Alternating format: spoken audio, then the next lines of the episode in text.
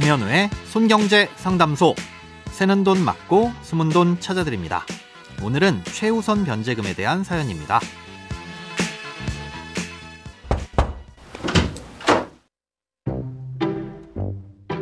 안녕하세요. 월세를 구하게 됐는데 걱정되는 일이 있어 문의드립니다. 마음에 드는 집이 있는데 융자금이 집값의 30% 이상으로 되어 있더라고요. 부동산에 문의하니 보증금이 500만 원으로 적기 때문에 최우선 변제가 되어 위험하지 않다고 하네요.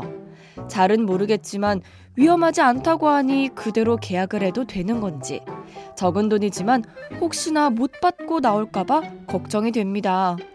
그리고 집주인은 같은 건물에 여러 채의 집을 가지고 계신다고도 하네요. 혹시 이런 건 상관없는 걸까요?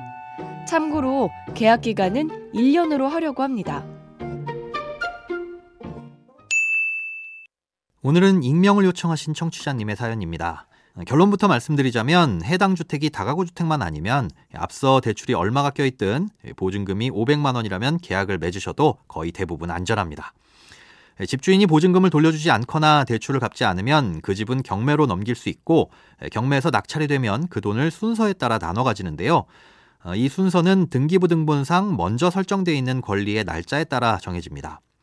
집주인이 대출을 먼저 받았고 그 다음에 세입자가 보증금을 내고 들어가면 은행에서 대출금만큼 먼저 가져가고 그 다음 세입자가 받을 수 있다는 거죠.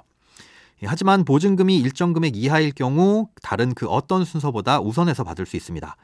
아, 이걸 소액 임차 보증금 최우선 변제권이라고 하는데요. 여기에 해당한다면 보증금을 가장 먼저 돌려받을 수 있으니 안심하셔도 된다는 거죠. 아, 이런 최우선 변제권은 확정일자를 받지 않더라도 입주와 전입신고만으로도 보장받을 수 있습니다.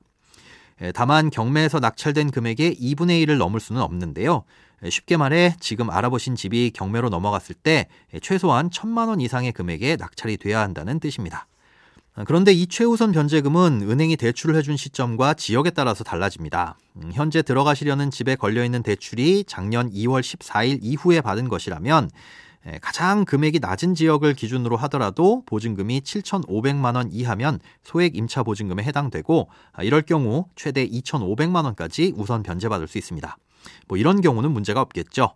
아, 그런데 이 금액 기준은 과거로 갈수록 점점 줄어듭니다. 최소한 1990년 2월 19일 이후에 받은 대출이라면 당시 기타 지역의 소액 보증금 기준이 1,500만 원 이하였으니까 안심하셔도 됩니다.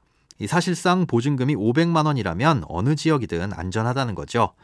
아, 이렇게 소액 임차 보증금에 해당이 된다면 등기부 등본을 확인해 보셨을 때 다른 세입자의 임차권 등기가 돼 있는지만 확인해 보시면 됩니다. 만약 들어가려고 하는 집에 이전 세입자가 보증금을 돌려받지 못해서 임차권 등기라는 걸 해둔 경우엔 소액 임차인에 해당된다고 하더라도 우선 변제권을 행사할 수 없습니다.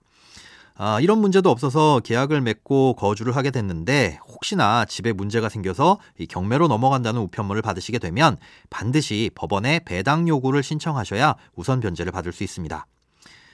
집주인이 같은 건물에 여러 채의 집을 가지고 있다고도 하셨는데요. 말씀을 들어보면 다세대 빌라 건물인데 그중 몇몇 개의 호실을 소유한 것으로 이해가 됩니다. 그럴 경우에는 문제가 없는데요. 만약 그게 아니라 다가구 주택이라면 얘기가 좀 달라집니다. 다가구 주택은 먼저 전입해서 살고 있는 다른 세입자들에게 우선권이 있습니다. 음, 다른 세입자들의 보증금이 전부 소액 임차 보증금이라면 먼저 전입한 순서대로 돌려준다는 거죠. 그러니 다가구 주택이라면 먼저 세 들어있는 사람이 얼마나 되는지 또 각각의 보증금은 얼마인지를 확인하셔야 됩니다. 해당 주택이 다가구인지는 등기부등본을 떼어보면 알 수 있는데요. 보증금이 얼마나 되는지는 나와 있지가 않습니다. 1차적으로는 음, 부동산 중개업소를 통해 확인하셔야 되겠지만 보다 정확한 건 주민센터에서 확인할 수 있습니다. 계약서를 가져가면 확정일자 부여 현황을 자세하게 살펴볼 수 있는데요. 확인해봤더니 문제가 있다면 계약을 파기해야 되니까 소액 임차 보증금에 해당하지 않으면 계약을 무효로 한다라는 특약을 넣어서 계약서를 작성하시면 되겠습니다. 돈에 관련된 어떤 고민이든 상관없습니다. imbc.com 손에 잡히는 경제 홈페이지로 들어오셔서 고민 상담 게시판에 사연 남겨주세요. 새는 돈 맞고 숨은 돈 찾아드리는 손경제 상담소. 내일 다시 만나요.